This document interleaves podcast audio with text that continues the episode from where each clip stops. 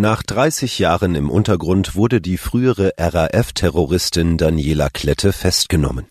Mit René Polesch starb ein deutscher Popstar und das russische Rote Kreuz gerät ins Zwielicht. Das ist die Lage am Dienstagabend. Spiegelredakteur Janko Tietz hat diese Lage geschrieben. Am Mikrofon ist Lukas Auer. RAF-Festnahmen es ist noch keine drei Wochen her, als die Nachricht aufhorchen ließ, dass Ermittlungsbehörden in Niedersachsen zum dritten Mal nach 2016 und 2020 eine öffentliche Fahndung eingeleitet haben, um die sogenannten RAF-Rentner Ernst Volker Staub, Daniela Klette und Burkhard Garwig zu fassen. Das Trio war seit mehr als 30 Jahren untergetaucht. Den drei ehemaligen Linksterroristen wird versuchter Mord vorgeworfen. Außerdem geht es in zahlreichen Fällen um Raubstraftaten.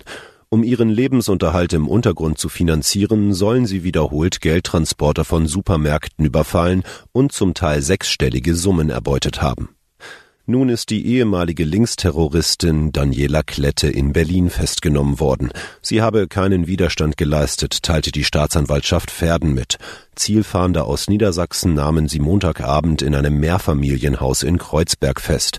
In der Wohnung wurde Munition gefunden. Klette wurde durch Fingerabdrücke identifiziert und nutzte offenbar einen italienischen Pass. Daniela Klette soll den Ermittlern zufolge bei ihrer Festnahme sogar ein wenig erleichtert gewirkt haben. Sinngemäß soll sie gesagt haben, irgendwann ist es vorbei. Popstar des Theaters Heute Vormittag haben wir in der Themenkonferenz kurz diskutiert, ob der plötzliche und unerwartete Tod des Berliner Volksbühnenintendanten René Polesch wirklich eine Eilmeldung wert war. Im Nachruf meines Kollegen Wolfgang Hübel steht aber der Satz, er war ein deutscher Popstar.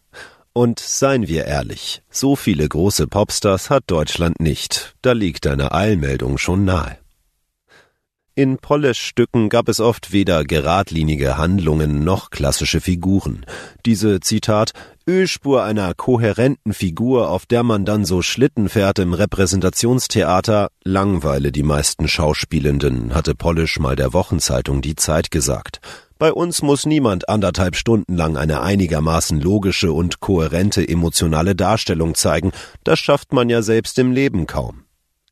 Das Wunder seiner Theateraufführungen bestand im fast unendlichen Spaß, den er der Gedankenschwere abrang, resümiert Wolfgang Höbel.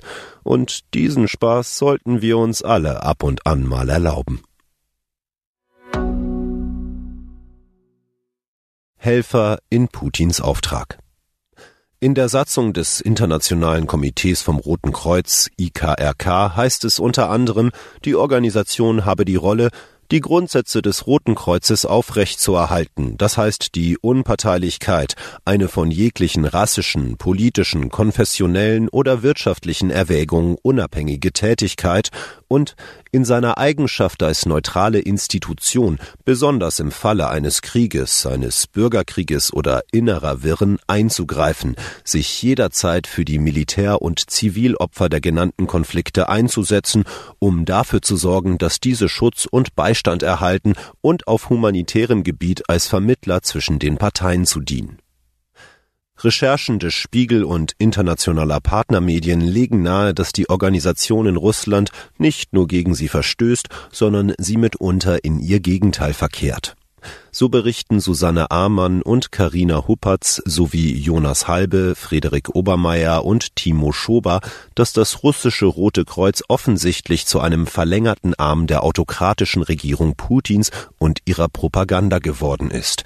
Es gibt Vorstandsmitglieder, die offen den Krieg gegen die Ukraine unterstützen. Und Pavel Savtschuk, der Chef selbst, engagiert sich offenbar in einigen der wichtigsten Putin-treuen Gruppierungen des Landes. Die Recherchen sind Teil der sogenannten Kreml-Leaks. Sie umfassen 30 Unterlagen und Papiere, die von 2020 bis Dezember 2023 datiert sind und wurden dem estnischen Medium Delphi zugespielt, welches sie mit dem Spiegel und anderen Medien ausgewertet haben.